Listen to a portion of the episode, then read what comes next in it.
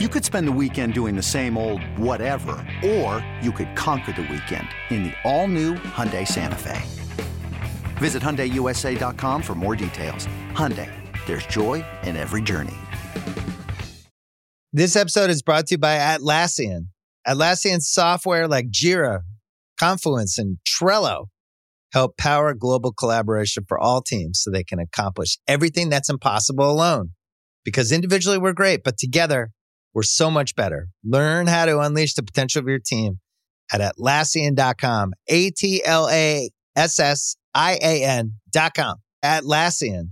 Tap the banner or visit this episode's page to learn more. There's no better feeling than a personal win, and the State Farm Personal Price Plan can help you do just that.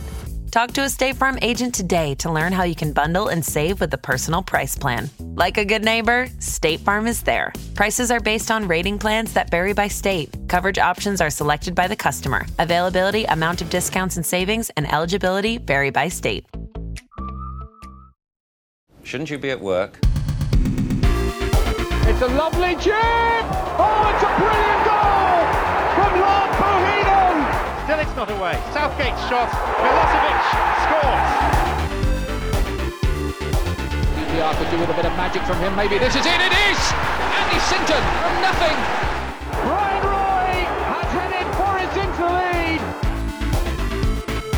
Whelan. Oh, what a goal from Noel Whelan. No power on it whatsoever, but Taibi has made a horrendous error. Now, you know him better than anybody probably. Do you back him to score quickly, yes or no? Yes. Oh, Ali Hassan, no!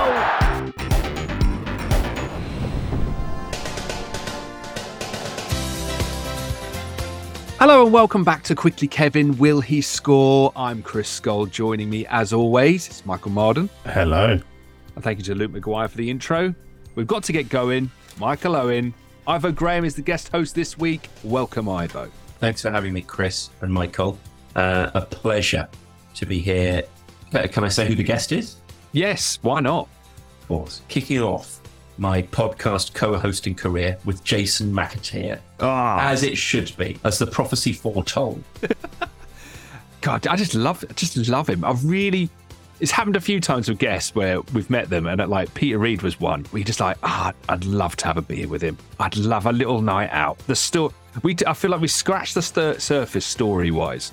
I think McAteer is, um, you know, I say this as a big a fan of you and the podcast, and someone who's very much been drinking the Kool Aid since it was first devised at an Ibiza poolside in 2016. I think McAteer, is is like your, it's almost like the platonic ideal. He's pure 90s, to, you know, not to disrespect his significant contributions to club and international football in the in the noughties, but he's a man of the 90s. He's associated with some of the iconic mixing business with pleasure of the 90s, and he's he's got some stories to tell.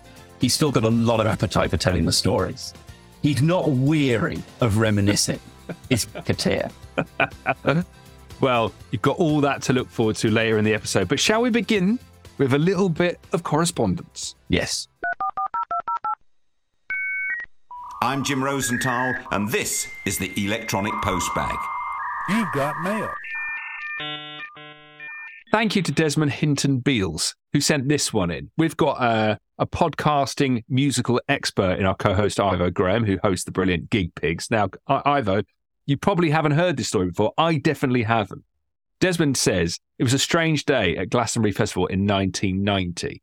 Headline act The Cure were interrupted by helicopter airlifting a festival goer to hospital. During the close down, while they waited for the chopper to leave, Robert Smith announced the result from that day's round of 16 game from Italia 90. You can hear this clip on YouTube where Robert Smith announces that Colombia have lost to Robert, Roger Milla's Indomitable Lions, meaning England face Cameroon next if they can get past Belgium. And what's more, the Glastonbury crowd roars in delight. That's You've got to check this out.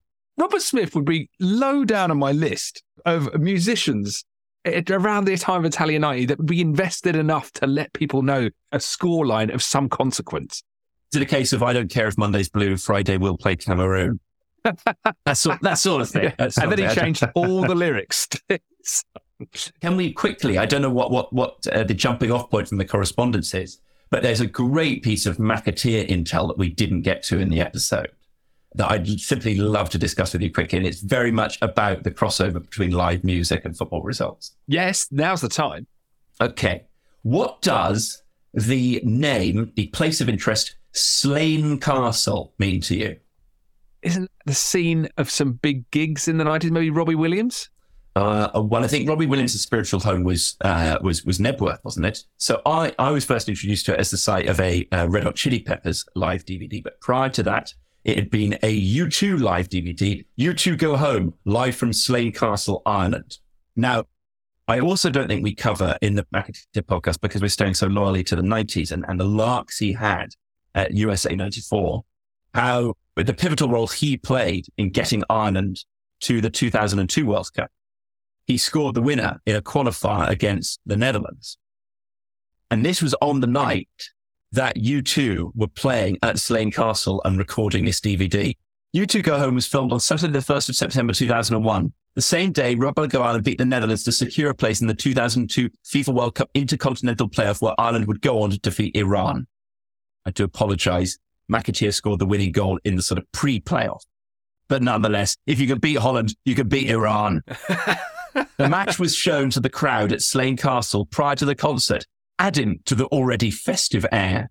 During the bridge in New Year's Day, Bono drapes himself in the Irish flag and tells the crowd, Close your eyes and imagine it's Jason McAteer who scored the decisive goal during the match. Amazing. Fantastic show. Ah, oh, there you go. Jason McAteer. What a man. Much lauded by Bono, as we know. If you've got any more on 90s musicians lauding 90s footballers, I'm all for it. Hello at quicklykevin.com. Now, Rich, Robert Anderson's been on. We did a, a Scotland at Euro, Euro 92 documentary not so long ago, and it jogged his mind that in early 1997, at the age of 11, he won a pair of Craig Brown socks at a local community event at the church around the corner from his house. They somehow managed to obtain a few pairs of celebrity socks and were auctioning them off. And he went in hard for Craig Brown's, though he can't have spent more than a tenner. He's dug them out and uh, he's got the letter. There's a letter of authenticity as well from Craig Brown that they really are his socks. He's planning to frame them and hang them in the toilet. There you go. Craig Brown's socks out there in the wild. I'd love to know what gets written in a letter of authenticity to accompany a suspect pair of socks. yeah. the letter's worth more than the socks, really. Do well, you, um, good news. For, I've just sent you the a picture of uh, the letter which uh, Robert Anderson has kindly sent on. It's on headed letter paper. Uh, the Scottish Football Association. So there you go. Okay, so so your any suspicions you've got are allayed initially. Date 26th of November 1996. In bold, in caps, underlined, to whom it may concern. Dear Sir, Madam, I confirm that I have worn the enclosed socks on various occasions during training sessions with the Scottish international team. Best wishes, yours faithfully, Craig Brown, international team manager.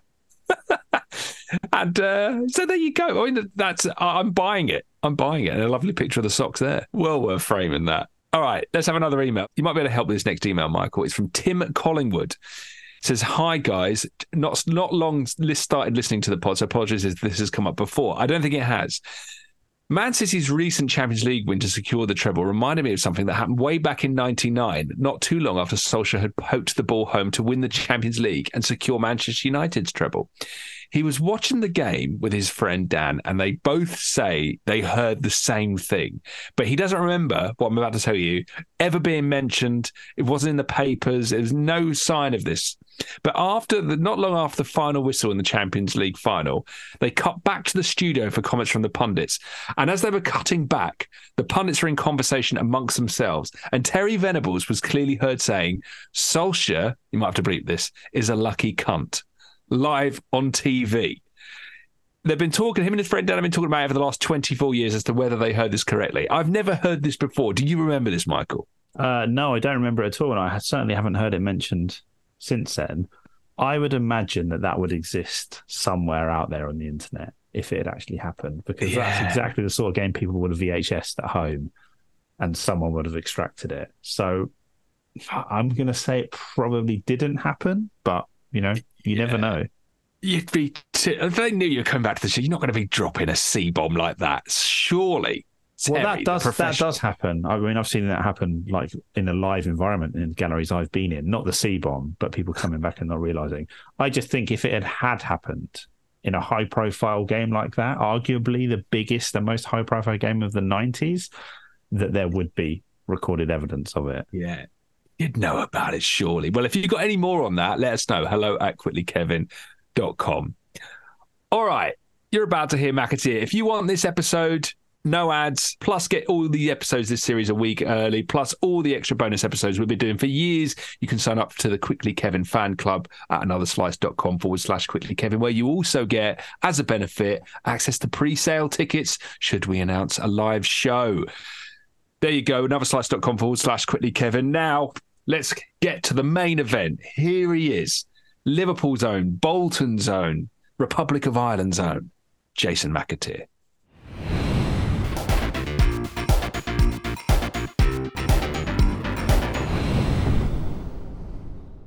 Our guest this week has one of the most incredible rags to riches story in 90s football. From being 19 years old and on the dole to playing at a World Cup within five years. It's our pleasure to welcome to Quickly Kevin, Jason McAteer.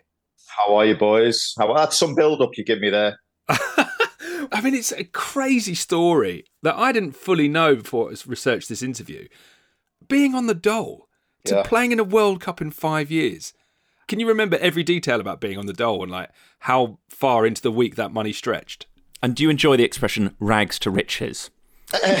before I answer all them questions, right, you've built me up, right? And before I come on, I went onto your Wikipedia page and I think there's 92 people you've had on before me. And that is some build up to be about 97th person to be asked.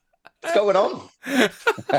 I must stress, Jason, I'm making my first appearance as co host of this podcast. And not only was your appearance a key condition of my joining up, Chris has always said, we'll get McAteer in the first hundred. he didn't specify exactly when, but he said it would be the top hundred. Mate, I have a problem with being outside of top hundreds because I believe I'm Liverpool's. Well, I keep getting told by my mates it keeps creeping up as they sign better players. So I've gone to about 150th best Liverpool player ever. When Ragnar Klavan is better than you, but I have a problem with things like that, mate. I'm telling you. So thanks for getting me underneath the 100, the cut mark. I feel a lot better now. Thanks very much. Right, back to the question. What did you ask me? Like, do I remember being on the dole? How much do you remember being on the dole and like, do you remember how you spent your money before all the craziness began? Do those memories stay with you? What all 52 pound of it i think it was back then. I do mate yeah it was just a consequence of how my life was going to be honest. I'd have to start at the beginning to give some context to why i ended up on the dole. So to paint the scene there was no academies back then. It was like school of excellence. Your dad's mate who was scouting for tranmere or blackburn rovers used to come down and watch the local games in a long coat with Blackburn and he put his initials on the front just to make sure everyone knew he was a scout. They used to come to the games and they'd literally watch, and if anyone was any good, they'd go, Do you want a trial for Tranmere? Do you want a trial for Liverpool? Do you want a trial for Everton? I kind of went through that process really when you were kind of like 14, 15, when you were just getting to your exams and what have you in school. So I had trials for Manchester United, I had trials for Everton, I had trials for Tranmere. And I was really small. I didn't grow very quickly. So I was kind of still small, still underdeveloped. I missed out really, missed out because the football clubs were taking the more developed lads, the quicker, the more physical lads. They were getting the opportunities. So I got to about 15 years of age and my mum said to me, listen, you're running out of time here. Football is not on the agenda. Obviously, academically, you've not done very well in your CSEs and your O levels. So, like, what are you going to do? So, I kind of had a thing for art. I was really good at art. So I wanted to go to art school and study graphic design or some kind of art course. But in a last ditch attempt to try and get myself a trial, and I was a massive Liverpool fan, I wrote to Jim will fix it. I wrote to Jimmy Savile. I did not see this coming. this is a complete handbrake turn of an anecdote. yeah. So it, you follow the you follow the I don't know if the rules, but dear Jim, it used to be dear Jim, didn't it? And it was like, please, could you fix it for me to have a trial for Liverpool? So I didn't hear back. So I was like, that was my last attempt really at being a professional footballer, and Jimmy Savile messed it up. So yeah, To be fair, that's a better outcome than Jimmy Savile, was the reason for your whole career. I think that worked out for the best. But I was devastated, mate. I was devastated. But yeah, I got to the point of 16. I'd done a graphic design course, which I was terrible at. I literally come to the end of my course. And my mum went, What are you going to do? I was like, I don't know. I'm like, I'm really terrible at graphic design. So I had this spell of maybe a month where I signed on the dole. I wasn't alone because it was late 80s in the north of England on Merseyside, where unemployment was through the roof. And it was just the thing to do. So, yeah, I signed me check. I don't know what I did with the money. I have no idea. But I continued playing local football. And basically, I was working in a pub as well. I was a barman in a pub as well to pay for my college course. It inspired me to maybe planted the seed to try a little bit harder. Can I ask what sort of art you were doing at the time, Jason? I was doing graphic design. So we'd done a year where you'd have a little bit of everything. And our art school, Withens Lane, it was called, it was in a place called Wallasey. Listen, I just wanted to play football. So I was just at my lunch hour. I'd go out and I'd do the morning classes and then I'd go for my dinner, play football for about two and a half hours, go back in because it obviously wasn't like school, and then finish off what we had to do and then go home. And I just did that on repeat. So I played football for about two and a half hours a day with my mates in the dinner hour. Did you draw any footballers? Were you drawing any stadiums or anything like? Did you manage to crowbar anything in? No, I went down the graphic design route. So I was designing letterheads, compliment slips, and business cards, and just shit like that. Really, I was terrible at it. Even at letterheads. Yeah, you'd think you couldn't get that wrong, really. Yeah, well, I wasn't academically like the brightest, was I? So spelling was was a bit difficult. You've got to be quick. Graphic design is about churning out ideas, ideas, ideas, ideas, ideas, getting them on paper and going, here, do you like that? And they go, yeah, yeah, yeah. And then that's it. I just wanted to play football. I just spent four years dossing around, in all honesty, in college. Yeah. And I found out what girls were and this kind of stuff. And that was it. The famous story is that you get scouted, you're playing for Marine Reserves, a semi professional club, and you get spotted playing against Bolton Wanderers in what I presume was a friendly. Did you go into that game knowing the magnitude of what it could mean for you? Did you go into that knowing I could get signed by Bolton if I play well here? The story with that was, which again was a bit of a strange one. I'm working in the pub one night, which was just up the road from Tranmere Rovers. It's called the Sportsman's Arms. It's at the top of a hill and Tranmere was at the bottom of the hill, the ground, Prenton Park. So Friday night football, the pub was dead busy all the time. But there was a, a fella called Paul Meechin who played centre forward for Marine. Marine was a really good team, HFS Loans League. Roly Howard, who was the they said he was Kenny Dalglish's window cleaner. I don't know how true that was, but that was what they said. He's the longest serving manager in yeah. world football, as recognised by Guinness. He was manager of Marine for 30 years, is that right? Yeah, he was there forever. I hated him, to be honest. the perfect tribute. Good job, Guinness didn't ask you to present the certificate. yeah, I hated him. So Paul Meechin comes into the pub and he says to me, "Listen, you're doing really well, local football. Do you want to come and have a trial for Marine, semi-professional team? They might give you expenses, might give you a few quid. What do you think?"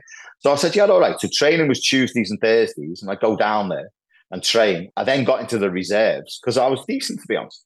I was a right back or a right winger, so I got into the reserves. The reserves played in the Lancashire League, which the teams in the Lancashire League was like Liverpool A team, Everton A team, which was all the kids. So Man United, their class of 92 came through the A team. That's where they all started at Man United in this A team. So the quality was good. It was all the best footballers that had, had trials and got contracts or got YTSs. So the standard was really, really good.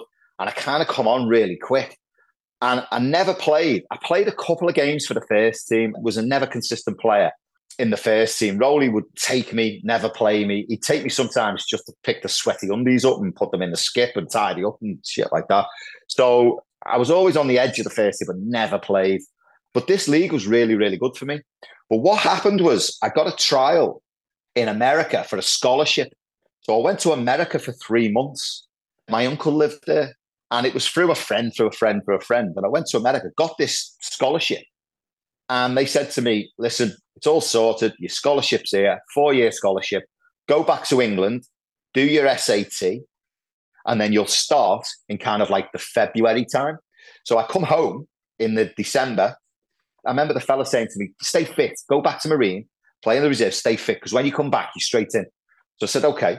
So I went back, rang Dave Ramsden, reserve team manager, and I said to him, This is that, blah, blah, blah. Can I come back? He says, Yeah, no problem. So I'll go back, play for Marine. And then we played against Bolton. So in my head, I'm always going back to America. I've got a soccer scholarship. I'm going back to America. I went back to play fit. And I think in some ways, I had nothing to prove. I had nothing to kind of lose when I played. But this game, I was just unbelievable. It was like the perfect storm. Scored a couple, set one up. Phil Neal was in the stand watching before he went off to his first team game because he was the manager of Bolton. And then after the game, I just go home.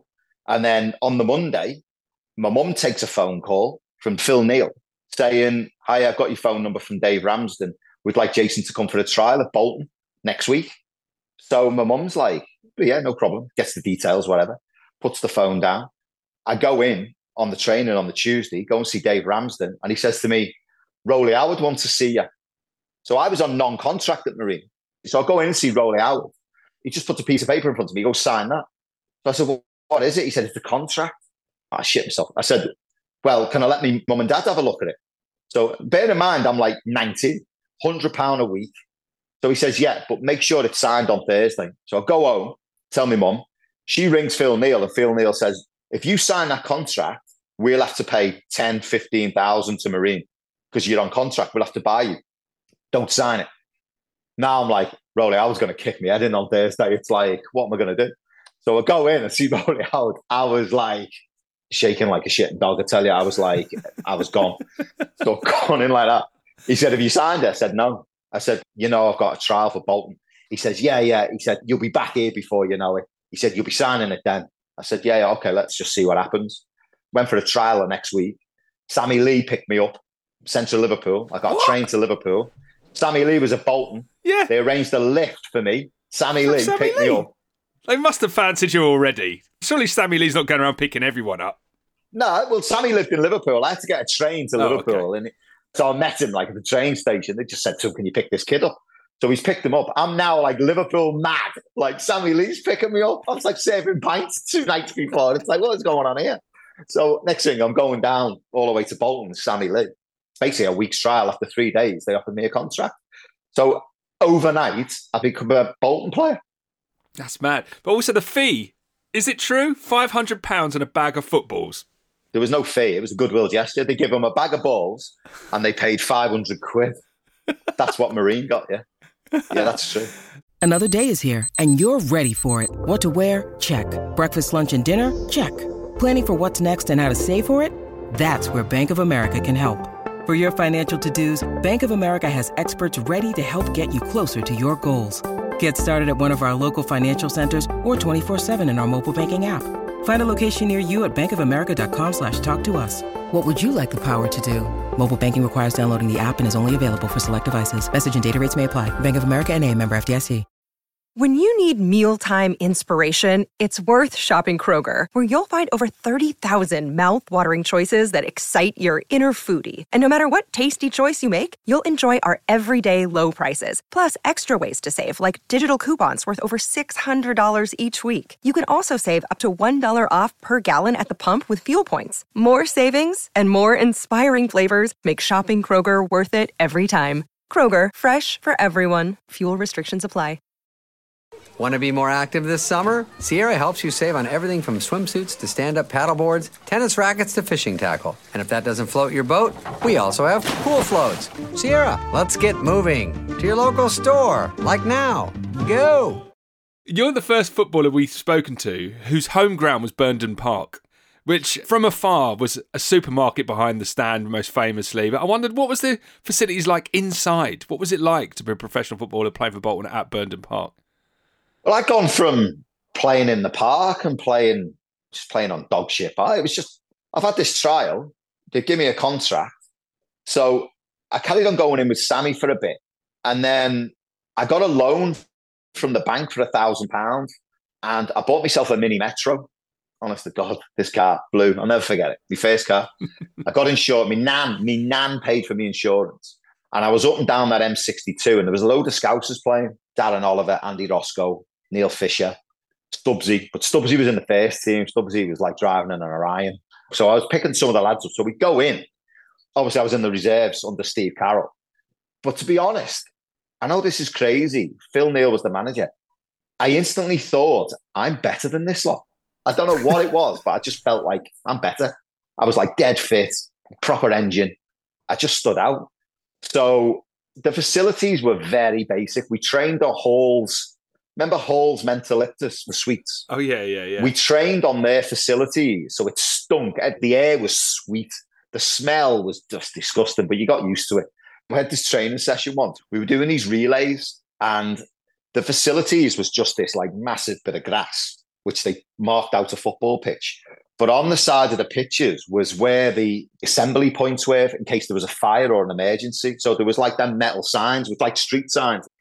We were doing relays around the pitch one time, and I remember Jimmy was looking for the baton. And as he took the baton, he turned and he ran into one of these. I shouldn't laugh, this massive big scar. It just cut his head open. There was no health and safety back then. It, it was literally, it wasn't jumpers for goalposts, but it was pretty basic. We had a little five-a-side Astro at the back of the ground. We trained on the pitch, and it was just very, very basic. But I was a professional footballer, so I just yeah. did not care. After the mini metro came the Lotus Elan. I read about.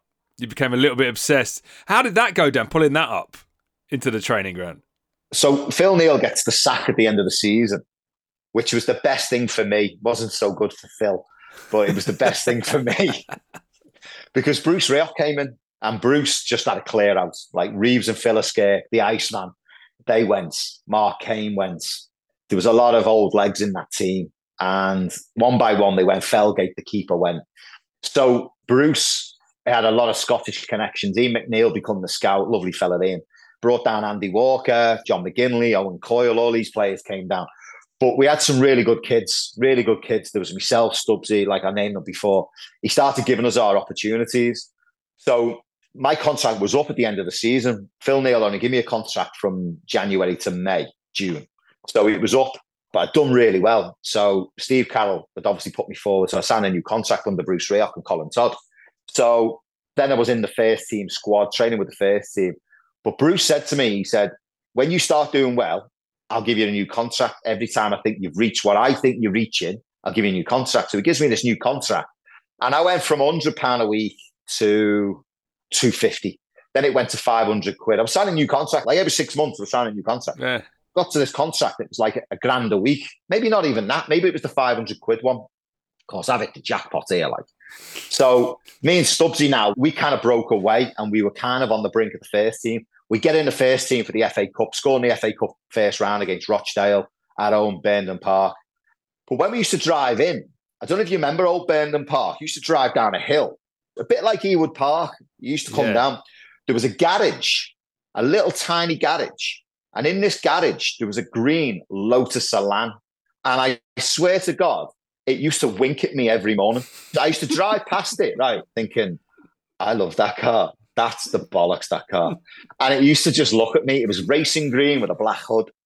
So I signed this new contract and I thought, I'm having that car. Right. Me and Stubbsy go in. So Stubbsy, I'm buying that car. I tell you what I was in now, a Ford Fiesta. So I go in, I says to the fella, can I buy that Lotus Elan? He goes, yeah. So I write him a check and I bought the car. So I go into training, second day, I park it. Bruce Rioch comes in the dressing room and he goes, Who's the green Lotus Elan in the car park? I went, shit. Gaffer, it's mine. He goes, come and see me after training. Go into his office. He goes to me, spoken to the fella at the garage. He's got a check waiting for you. I went, what for? He went, get that car back to that garage and go and buy yourself a proper car. he went, you're not driving down LM62 in that. I'm like, could have just have it for a week? He's like, no, get that car back to that garage. so I walk in the garage, the fella's laughing his head off. He just goes like that, gives me my check. And Stubbsy took me home. I had to buy a new car. I bought a Vauxhall, like a proper car. Did you have to keep driving past the Elan you'd given back? Yeah, I was devastated. That's heartbreaking. Yeah. I was absolutely devastated. Can you imagine that now? You'd never get a manager go, you can't drive that car. You got to send that car back. And then the manager would know the dealer and do the deal. It's crazy. It was absolutely crazy. But it was the 90s is the strongest, biggest generation of change in yeah. professional football. It changed overnight so many things happened. The money from Sky, and the change, the revolution, how managers changed, how this happened, how that happened. It was the best 10 years. One thing about Bruce Rioch, like that's such a great anecdote that you've just told there about making you swap the car. But another thing I heard you say is that once Bolton was selling tickets for a big cup game and he made the players go out and bring tea and coffee to everyone waiting in the queue. Yeah. Why was that? To kind of ground the players and to give back to the community? We had loads of stuff. So Bruce would make us, if it was your birthday, there was a pie and cake shop opposite Burnden Park, best pies ever. And on your birthday, you had to buy, it was something like 32 pies or 32 cakes if it was your birthday. So you'd have to order them the day before and they bring it over. And all the players would sit in the dressing room after training eating pies, having a laugh and banter. The big bath, the old big bath was there. We'd get in that. When Yaya Toure complained that he didn't get a birthday cake at Man City, were you reading that thinking, you've got off lucky. Back in my day, you'd be buying cake for the entire squad. yeah, it was like you have no idea, mate. It's like never mind someone buy you one. You have to buy the whole squad and staff. yeah. And you'd all sit around and there'd be pies left over in the end. They'd be lashing stuff at you. I mean, God, the things that went on. I mean, the cup final thing, Bolton, the history of Bolton, it's such a an old fashioned club that embraces its fans and was a real community. And Bruce changed the fortunes of the football club around. I mean, we got promoted, I think, in his first season. I think we beat Preston and got promoted. Then, like this team grew and grew and grew. We added to it. Andy Walker was unbelievable. John McGinlay started scoring goals for fun. Like I was now established in the midfield with Tony Kelly. He used to just sit there and play. I'd be running off him. Then you had like Stubbsy at the back. He was spraying balls, left foot, right foot. It was brilliant. And we were just going on these cut runs. It might have been the Liverpool game, the return game at Anfield, I think it was. The queue up Burnden Park out the ticket office was for miles. And we got back from training and the big teapots, the big massive ones, he made us go out and give all the fans like paper cups or whatever cups they were and just like pour tea. And everyone had cups of tea as we went round. Because obviously, when would it have been? January, the third round. January, yeah, freezing. So everyone's queuing and we're all out there giving them cups of tea and that. That's so good. I was getting a lot of nostalgia reading about this Bolton team. It's the start of Bolton being a real force in English football. Like this is the very start of this great run that will go on for probably more than a decade, I would say. And the characters you've got in that team, Alan Stubbs, you mentioned Alan Thompson, Mixu Paatelainen, John McGinlay. Was it just a great dressing room? Yeah. Like we weren't allowed to go out. Like Bruce Rioch, I swear it was like my dad. He was like, you stay away from Phil Brown. You do not go out and Bolton. I was scared stiff of him. It's like I love him to death. I genuinely love this man. I'd come from this background. I was thrown into professional football. I didn't know how you behaved or what you were allowed to do, what you weren't allowed to do. I was literally learning on the job. So to have him keep me in check and tell me what to do, you go home straight after training, you don't go out, get yourself a girlfriend. Let's just leave into that. Yeah, get yourself a girlfriend. That'll do, yeah. You won't be going out then. Fine. All right. So you go out and get yourself a girlfriend. You know, success. When it's not going well, a lot of people complain, players will moan. When it's all going well, just takes care of itself. And we were sponsored by Reebok, which was amazing because we looked good, the kit was good. I got a boot contract with Adidas, so I was now an Adidas staff player, so I was getting free boots, which Tony Kelly would nick. I was going to the, the Stockport, to the factory in Stockport and getting all my mates trackies and trainees and polos and t-shirts. And I was still living the dream. It was like, just couldn't get any better. We were playing against Liverpool in the FA Cup at Anfield. We were knocking Everton out the cup. Arsenal went to Arsenal, scored against Highbury. And with that becomes headlines. Now, me and Alan Stubbs were the back page of papers and George Graham is watching, like Liverpool are watching Alan Stubbs, Alex Ferguson, Brian Kidd are coming down from United. We used to go in and put our tickets in the ticket office. You write out your tickets for your family and your mates or whatever. Go on the ticket office to say to one of the girls, the tickets, who's coming tonight? She just show you the guest list. It'd be like George Graham's coming, Ron Yeats is coming, Alex Ferguson. It was just brilliant. And then we got promoted. The big season was the 94 95 season. I'm not great with dates, but it was the season we got promoted and got to the League Cup final. Can you tell us a bit about the League Cup semi finals that year, Chase? Do you remember much about those? Wolves, wasn't it? It was actually Swindon Town, as I recall. Sorry. That's devastating. Should explain Ivo's a Swindon fan, and that's a dagger to his heart. I'm a Swindon fan, so I've zeroed in pretty quickly on your. I think Bolton played Swindon four times that season. I know you're involved in at least three of them, and I'd like to talk about Steve McMahon's red card. Who then said it wasn't a red card? He nearly, if I hadn't jumped, I would not be on this podcast right now. wow. And was that a weird feeling having grown up as a Liverpool fan? You've got one of the great Liverpool players of the 80s diving in on you. So, football around that time was kind of the end of Jimmy Case, Steve McMahon, Brian Robson, Ronnie Whelan. So, I'd played against them all. And I, I swear, mate, they talk about hard men in football like Vinnie Jones. Vinnie Jones weren't hard. Vinnie was just a bully. These players were like hard. They would like snap you in half, go down the back here, elbow you off the ball, punch you off the ball, call you all kinds of names. They were just ruthless. So I'd had a bit of Jimmy Case, I'd had a bit of Brian Robson, and then obviously McMahon, Swindon. So I knew he was going to come looking for me. And he launched himself from 1985 and landed in 1994, didn't he? like, like I said, if I hadn't jumped, he would have snapped me in half. He protested and said it wasn't a red card, didn't he? And not only that, but the Swindon Town halftime announcer was also sacked and booted out the ground. He said over the tannoy that it was a crap decision to walk immediately. he got sacked, didn't he? Yeah. It was what? brilliant, yeah. Steve McMahon. I'm obviously friends with Macca now. Like he's still as hard and bitter as what he was back then, but like I am mates with Macca. And he now he says it wasn't a foul. I'm like, Macca, you launched yourself from flipping Ireland and landed in Swindon. Oh my God. you mentioned there the great names that were coming to watch Bolton games. Do you remember the first time Jack Charlton appeared on that list? Do you remember the first time? I instigated that really.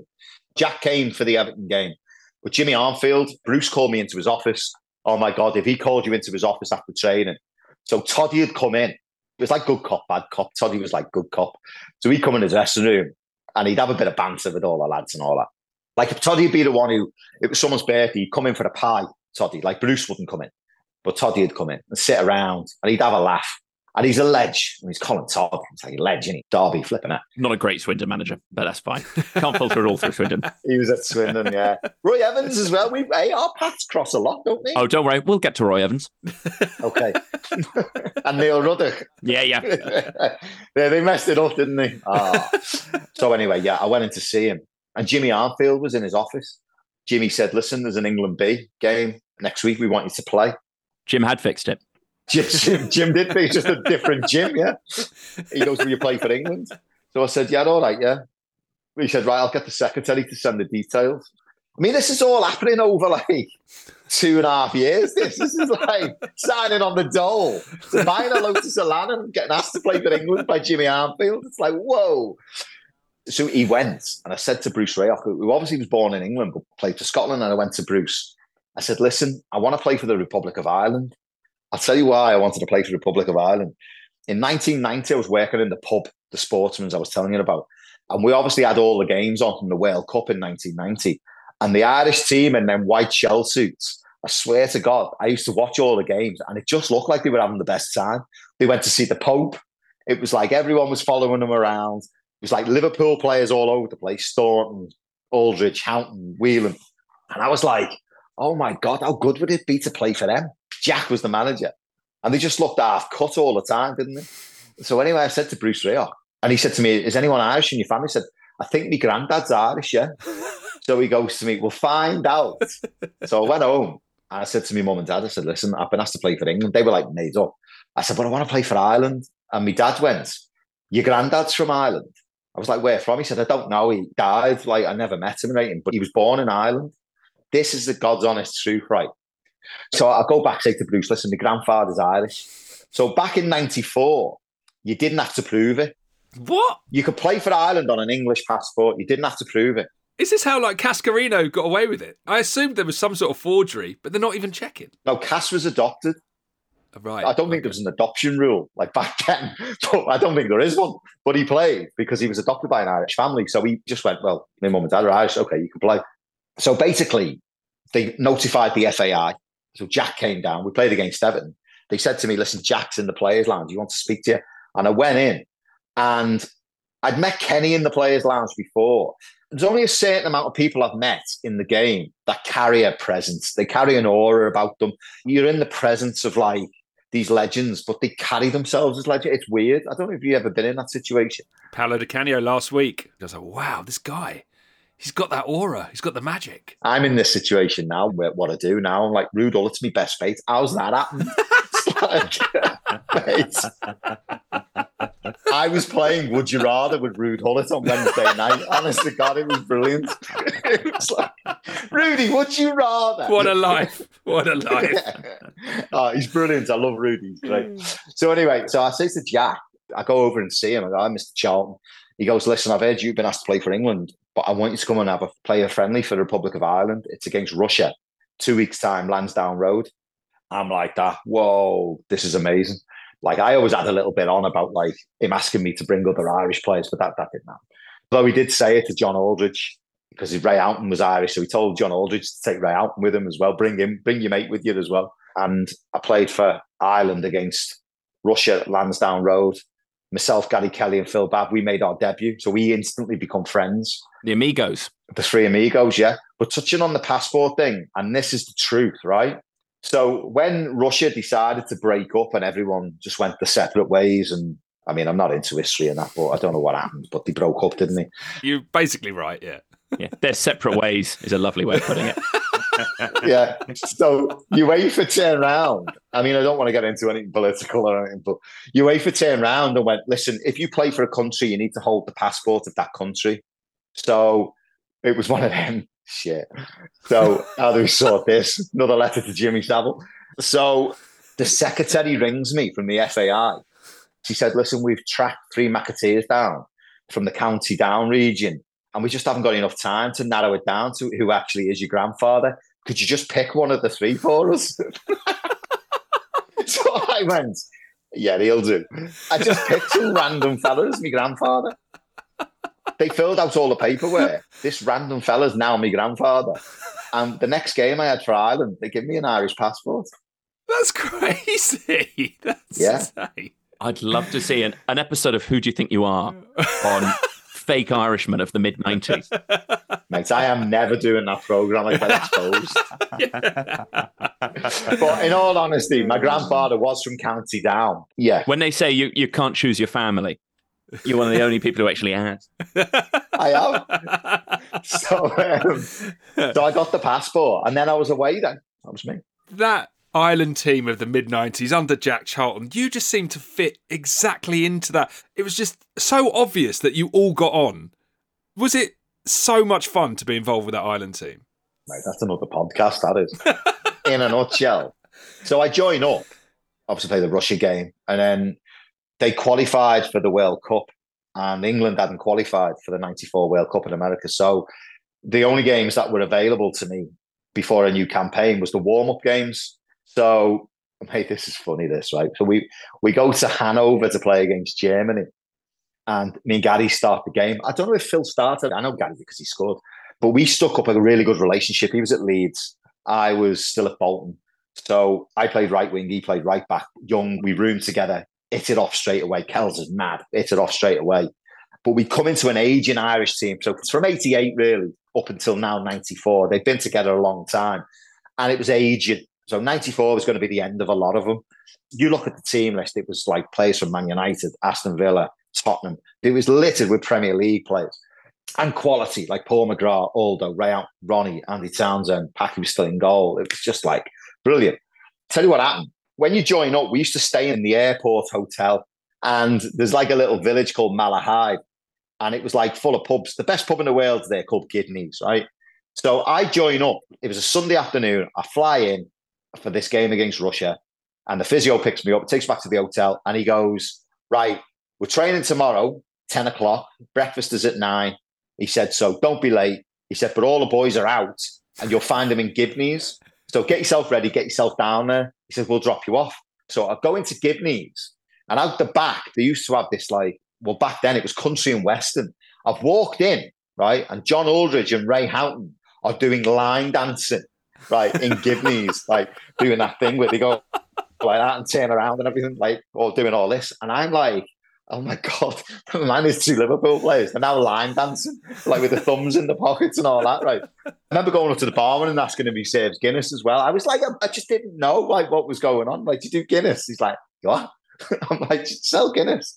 So like, in the end, you're right in with the lads and you're sitting with them and they're all like, so you'd have a good night Sunday night and then you train the next day and then obviously the game. So fast forward to Hanover. I'm now back in the squad. We're in Hanover playing Germany. They're the world champions. So Andreas Brehme, who'd scored the winner in the 1990 World Cup final penalty, he's on the bench. So there's this young German kid playing left back. Mate, I tore the arse out of him. set one up for Cass. he scores with his head. Gary Kelly scores. Jack's told us, like, that's the game. He went, right, I'm taking these two coming on the plane to the World Cup. After the game, final whistle goes. Andreas Brehme's not got on. I was shaking hands. I could see him, right, because he's a lead. He's Andreas Brehme. Like, scored the winner in the 1990 World Cup. I'm like, I can see him. Klinsmann's played. Like, they've all played. Lothar Matthäus has played. He's now walking towards me and he's got his top in his hand because he hasn't come on. So he's got a shirt in his hand. He's come up to me and he's gone, well played in his German accent. He's gone to me, this is for you. I went, oh, thanks very much. And I've gone like that to take my top off. And he went, no, no, it's fine. You keep your shirt. Like that. And I went, oh, cheers, mate. proper embarrassed. It's like, you didn't want me shirt. You didn't want it. It's like proper pie me. like, fuck yeah. So anyway, don't remember much then between then and obviously the World Cup. And then next thing I'm on the plane and we're going to America. I'm part of the squad.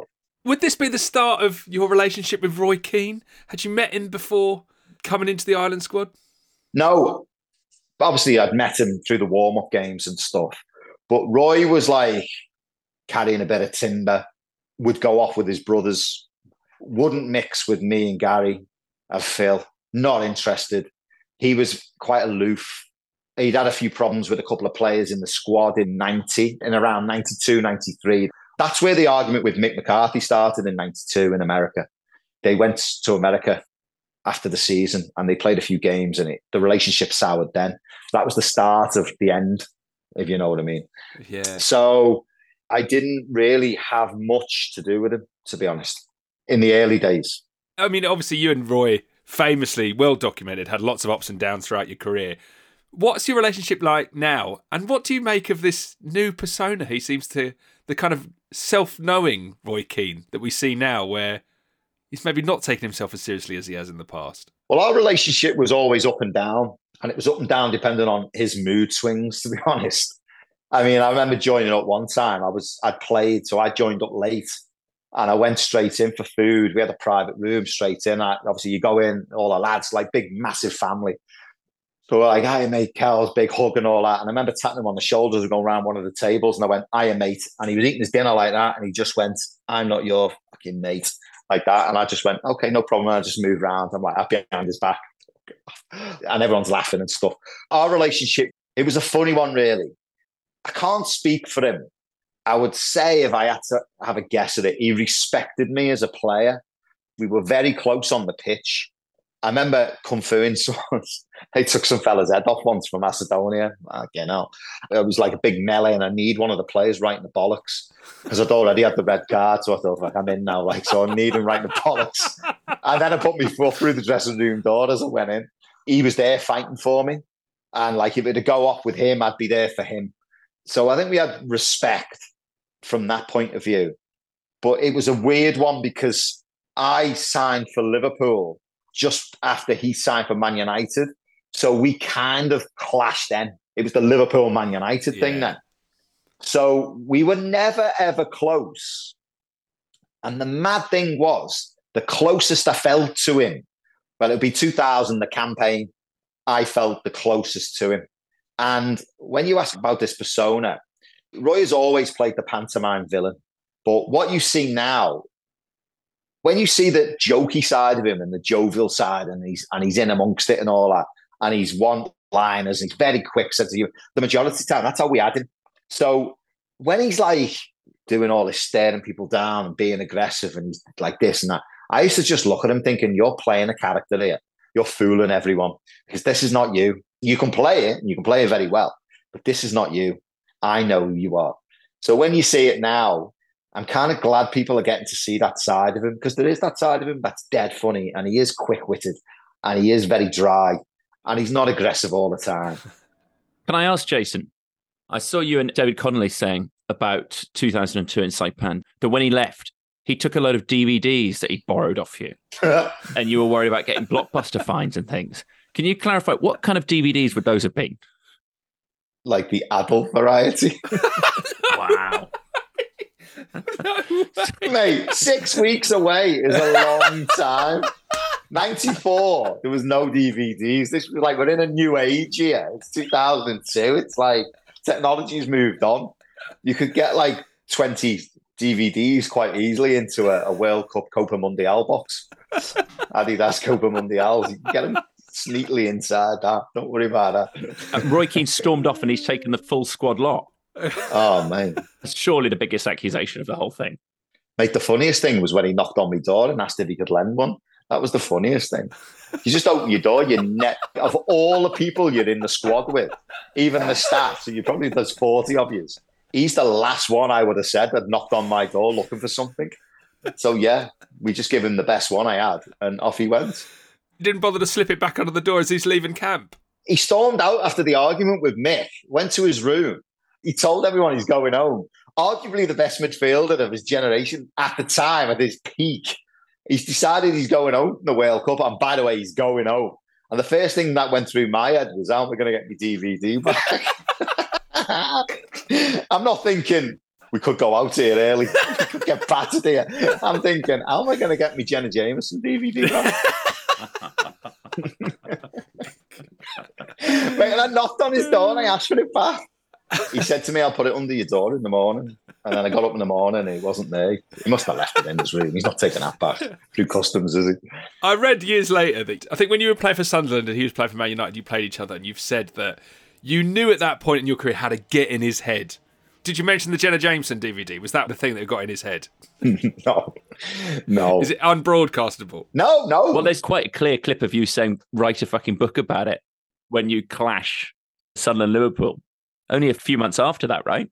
Yeah, it wasn't years after. So he goes home and we we all do well. To be honest, mate, we were plotting our way at least to the semi-finals. How mad's that? We plotted our way. With blue balls. we drew with Germany. So Spain were like, we're Spain of 2010. This was like an Asian Spain team. Loads of kids hanging around, dude. And we should have won the game. If you look the game, we missed a penalty in normal time. Went out on penalties. But we would have played, it was either Korea or Germany. I think it was Korea. And then it was Germany or the other way around. And then we would have been in the semi final. And we worked out that we probably would have played Brazil in the final where we would have got beat, obviously. But we plotted our way to the final. But anyway, we get knocked out on pens. It was a weird World Cup, that World Cup 2002, with Korea and Turkey in the semis. You really felt like anyone could have made it to the final, really, that year. Would you have liked to take a penalty against Spain in the second round? No, I was shit at penalties. I couldn't handle it. As Sunderland fans, if I was any good at penalties, missed one in a playoff semi, didn't I? Fuck, you know. Against Palace. Yeah, thank you. I was over it until you brought it up. Fuck, you know, you never want to miss a penalty in a game like that at home as well. And then I got bin bagged afterwards as well. My contract was up. It was like thanks, but no thanks. Off you go. Anyway, back to the World Cup. I mean, my theory on that was there was a meeting with the lads, and there was no one else in the meeting, just the players. It was 23 of us. It was 24 months, well, whatever. It was all of us apart from Roy. And Quinny just basically went, right, it's a vote. Who wants him back? Who doesn't want him back? So he went, right, who wants him back? And a couple of players put their hand up. Who doesn't want him back? 22 players put their hand up. And I, I don't know, you'd have to ask him. I think he found out that the players were against him. And it was one of them, like he's he's gone home. We've got to get on with it now. What soured it for me was in a selfish way. 94 was like a stag. I swear to God, that World Cup was like going away with 23 mates on the ale, doing whatever you wanted, right? No one finding out. And it was just playing four games of footy and then going home. We even went to Disney at one point and a water park. It was the best six weeks of my life. If you said to me you could go back and do six weeks again, it'd be that six weeks. It was the best. Obviously, getting to the World Cup again in 2002, although I was older, no one follows Ireland around really. The press, the media. There's no story. It's all England, Italy, Spain, Brazil, whatever. So gone to Saipan. Roy had got home, and then the consequence of that was the world's media because we we weren't letting the story out. Everyone was trying to find out the truth, and we just couldn't go out. We just couldn't. Mick was aging by the day. He was press. It was like in Ireland. It was split the country in half. Instead of everyone being with us, which '94 was, it was like it was the first tournament since '94. We'd been knocked out in playoffs, and it should have been a celebration, and it just wasn't. So it was hard, really. It was a really hard World Cup. Yeah, so a lot of the players were upset with him for doing that, really. So obviously we like, right, we'll do it on our own. So we did. We, you know, we should have beat Spain. We went back as heroes. We got a great reception. And then what happened is Roy brought his book out, which was brought out for the beginning of that season after the World Cup. I think he'd gone to Ipswich, smashed Matthew Holland. He'd gone to Leeds and done Ian Harte. And then his book come out the day we played them, Sunderland Man United, Stadium Light. His book had come out. So I went in the dressing room and someone had put his book on my towel. So I was like, oh, funny, funny. I said to one of the kids who was on duty, I said, when Man United come in, go to the dressing room, get him to sign that. So the book come back to me and it was all signed. They didn't say it was for me. I've got his book in my house and he signed it. You know, you do that thing, don't you, where you flick to the back of the book, you look for your name. It was like page 94, 95, 96, 97.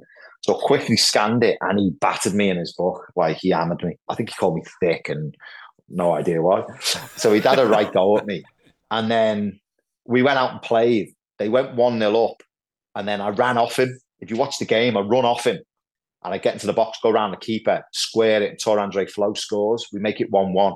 Then I run off him again and I smash one into the top corner. And I think Carroll was in goal, I think, and he paddies it onto the bar, and it goes over. And then we have this like clash in the middle of the park. I take a bad touch, he nips in front, I pull him back. Two of us go at it. And we're like that. And he's like, I'm going to rip you up and head off. I'm going to do this to you. I'm going to do that to you. I'm going to do that. And I'm like, yeah, yeah, yeah. And he's like this. And he's, and Uriah Rennie's in between us. And I knew I was safe. Rennie's all over it. Yeah, him. he's like a black belt in karate. He's like, I knew I was safe. so I'm like behind Uriah Rennie, like, ah, yeah, yeah, yeah, give me all this. So in the end, I just went to him, why don't you just put it in your next fucking book and I'll read all about it like the first one? And I give it like one. The steam's coming out of his ears. And I'm like, ah. Beckham's just laughing all the way through. It's a great clip. McAteer, Keane, Beckham, Rennie. It's perfect. Yeah. Together at last. I got that picture. Someone sent me that picture and it was up in my toilet wall in my old house for years. I put it up for years. I used to laugh my head off every time I was having a turn. It was brilliant. So anyway, it gets to like the last minute of the game. We're in injury uh. time. They had a corner, gets punched out, and everyone clears the box. I didn't even see it coming. I just felt whack on the side of my ear. He'd run past me and just gone bosh, done me on the side of the face, caught me like my ear. Me, you know, when like when you do your jaw and you're like, oh. So I go down on one knee. I, I, I didn't like fall over like Nani did against Liverpool and roll round crying and all that. I just like went down on one knee. Beckham's over again. He's like, what are you doing? Like, next thing, Uriah Rennie was just standing there. He just sends him off. So he gets sent off.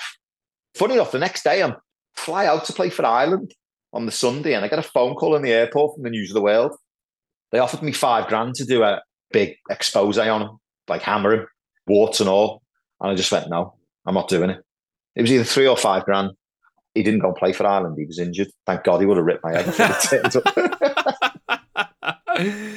so you eventually end up in you leave Bolton and make your way over to Liverpool eventually. But you had a choice. You had Liverpool, Blackburn, and there was Arsenal who were in for you as well. I heard Bruce Rioch said, I want to sign Roberto Carlos, Dennis Bergkamp, and Jason McAteer. They only got one of those three. You'll never hear them three names in the same sentence. What a shopping list.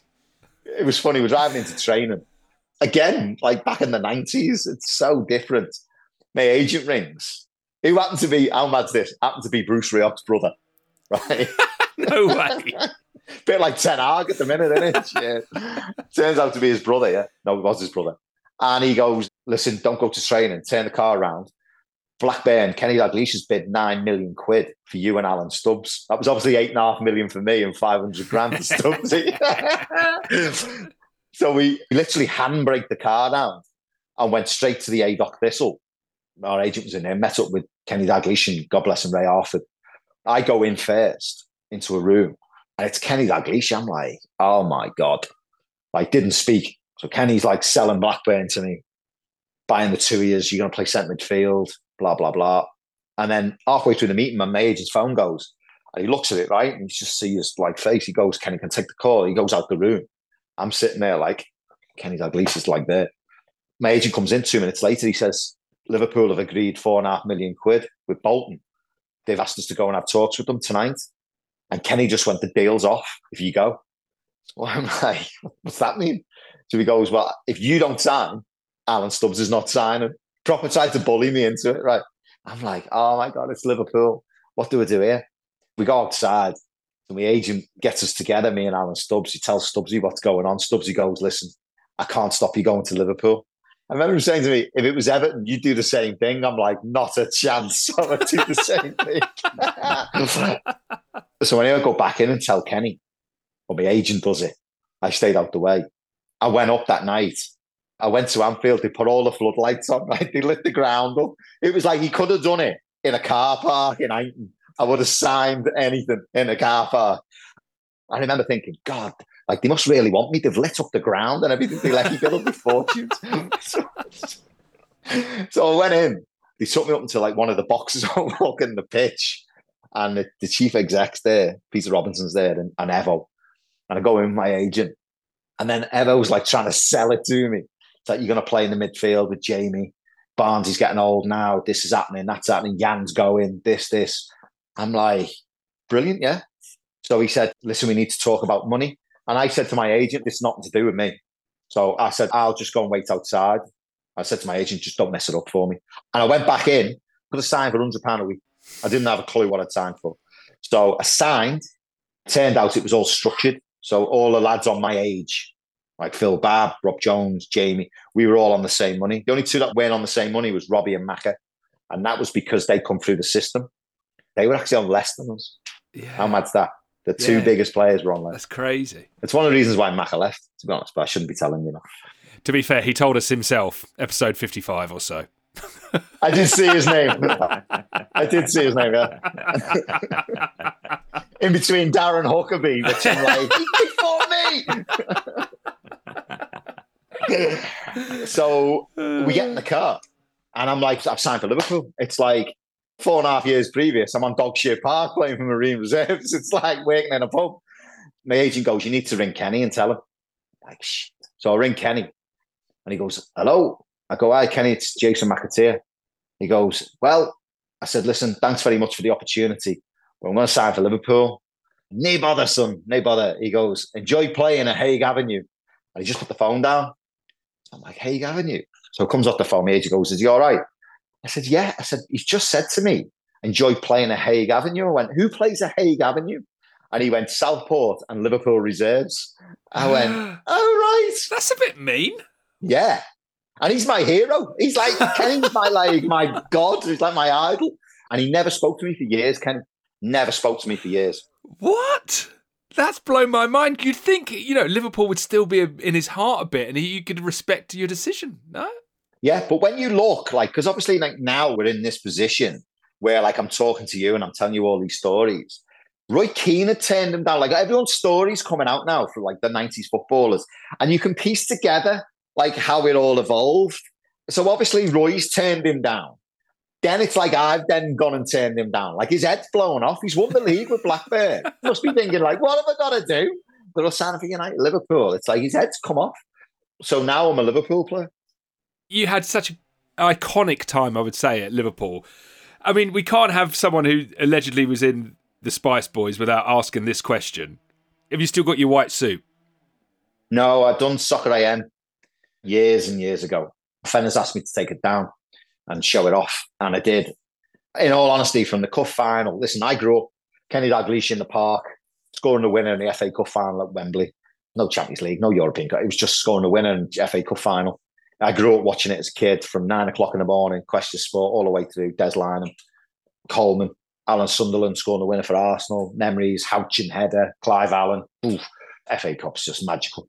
So to play for Liverpool in the FA Cup, bittersweet because Cantona scored the goal. I was on the post, should have saved it, like all these things afterwards. To lose a cup final, FA Cup final at Old Wembley, it still upsets me now, but I got to play in an FA Cup final for Liverpool. So my suit obviously plays a major part, infamous suit. So when they asked me to bring it down to Soccer AM, I opened my wardrobe and it had not been open since the day I'd wore it.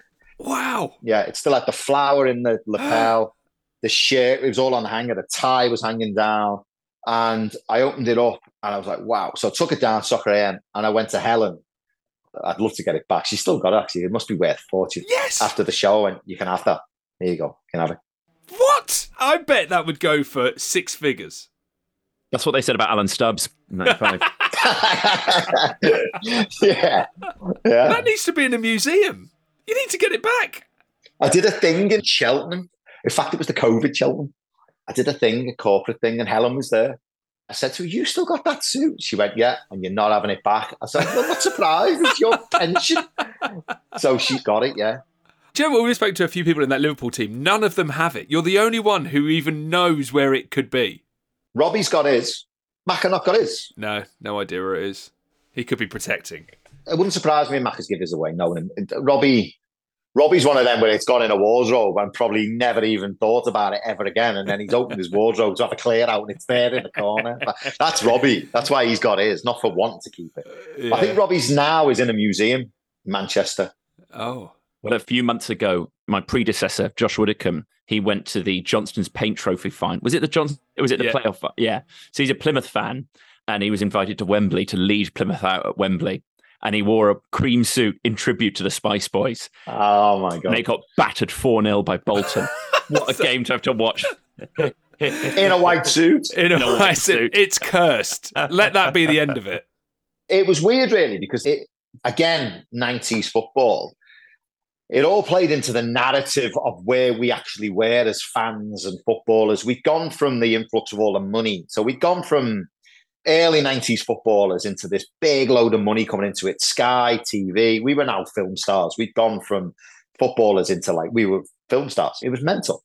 With that comes exposure. With that comes companies.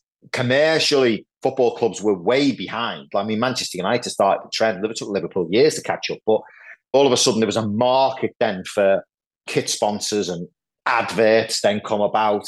So football fans, as tribal as I mean, we still are, but back then, you couldn't do advertising. Early nineties, it was like the fans were like, "Why aren't you at home preparing for the game? Why are you doing this? Like, why are you on the box a cornflake packet? Why are you doing wash and go commercials? Why are you doing?" They just couldn't grasp the concept of like footballers evolving and changing into these like commercial assets.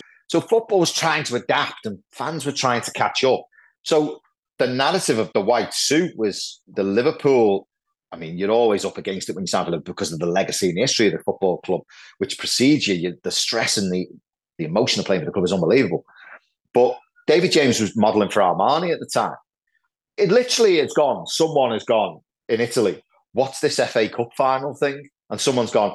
Oh, it's like the biggest cup final in England. Like millions watch around the world. The two biggest teams in the world at the minute are, there, Man United, Liverpool. And they've thought, how can we jump on the back of this? Oh, David James, oh, the goalkeeper's modelling for us. Right, let's go and speak to them. They literally, that's how it happened. And comes in and goes, oh, Armani want to make our suit for the cup final. It's like, well, I'll have a bit of an Armani suit. they make the suits. What they didn't tell us was it was going to be, be white. cream. cream. It went, it was off white, off apple white. It was apple white. And they made them that quick. They were really ill fitting. But that's when you think you watch like that Chicago Bulls documentary in the mid '90s, and you're like, these suits are terribly fitted. But when you look at that Armani suit, yeah, it doesn't fit great, does it? It's all quite boxy and yeah, big. The thing about them suits, right, that cup final. So Man United were the home team, we were the away team, and you go into the dressing rooms, and the old fellow who's worked there for years and Wembley, whatever. The home team goes out to greet the fans in their suits or their tracksuit, whatever they go in. So they go out and they greet the fans. So we're in the dressing room. They go out first, and we hear this massive cheer, right? So we're like United have gone out. You can hear it in the dressing room. Ten or fifteen minutes later, they go out and do the interviews pitch side with like Ray Stubbs and all that. They do all that. So next thing they come in, and then the fella comes in the dressing room. He goes, "Right, your turn." So we go out in the white suits. Nobody cheers, right? I swear to God, the fans thought we were the band, right? They thought we were the band. we come out there like, oh, where's the band? Where's the instruments? oh shit, no, it's the Liverpool team. What have they got on? Jesus Christ. So they better good. win. And then Fergie, apparently, his team talk was the suits. They turned Yeah. up like this. You don't beat this lot. But the Spice Boys tag was, we got to know the Spice Girls really well. Again, 90s, it was like, 90s footballers were very accessible. Like you'd see us in the pub, you'd see us shopping on a Sunday afternoon, Monday afternoon, whatever after training. You'd see us in the local Italian restaurant. You'd see us at pop concerts. You'd see us wherever. And looking back, you're 24, 25, you're going through this high pressure, stress situation, and you're trying to relate to people who are in similar situations. So they come the game, pop stars would come the game, and you did it off because you'd be very relatable to each other. Be like, what's it like going on stage of all these? Like, why'd you do that? And you had loads to talk about. And we kind of went through our lives, our jobs, our situations, kind of together, really. And then Melanie would go on stage, Sporty would go on with Liverpool kit. So it was relatable. And she went in Macca's shirt and Ren Robbie, Baby Spice, and Robbie. Nothing happened between them, but they kind of got to know each other. And she asked Robbie for tickets for the game. Robbie sort of got in the papers. It was like she come to the Arsenal game. Posh was around. So it all intertwined. It was just a crazy, crazy time. Just to check, check, so Mel C wore a Liverpool shirt on stage with McAteer on the back. No, McManaman. Oh, Oh, s- oh, sorry. different Macca. Different Macca. He was miles better than me. So, yeah.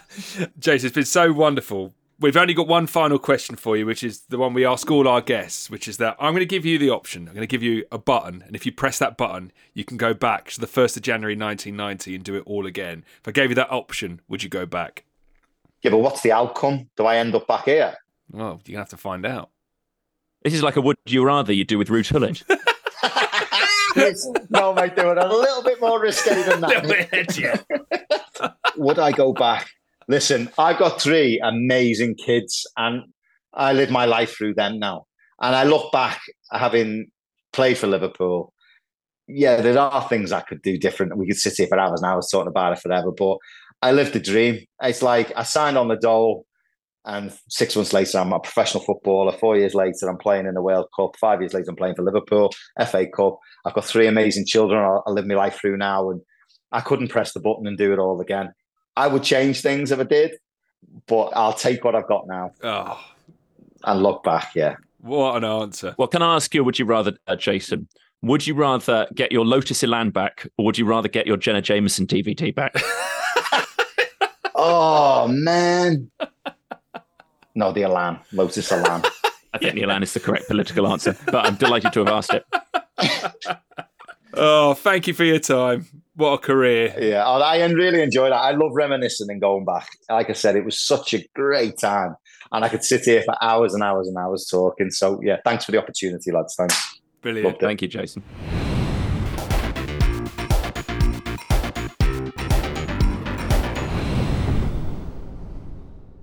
So there we go. That was Jason McAteer. Guys, like that is top tier quickly Kevin content, isn't it? How many revelations in that? Yeah. Well, also, you hate to tease, but he, he happily stuck around on a Zoom, made clear that this wasn't for the podcast, and then tucked in a bit harder. Just when you think you've heard every 90s football story, suddenly you stop recording and the You don't expect to open. hear the words Maldini and Stringfellows in the same sentence for, for sure.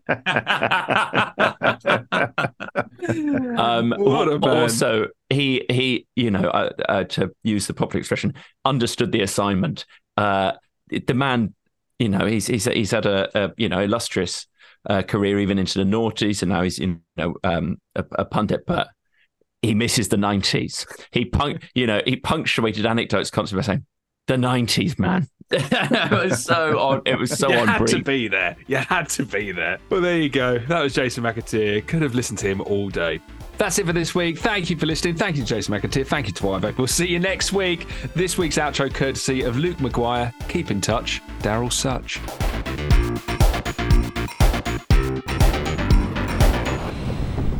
Go, lads! Hit, lads! Hit, lads, over the top!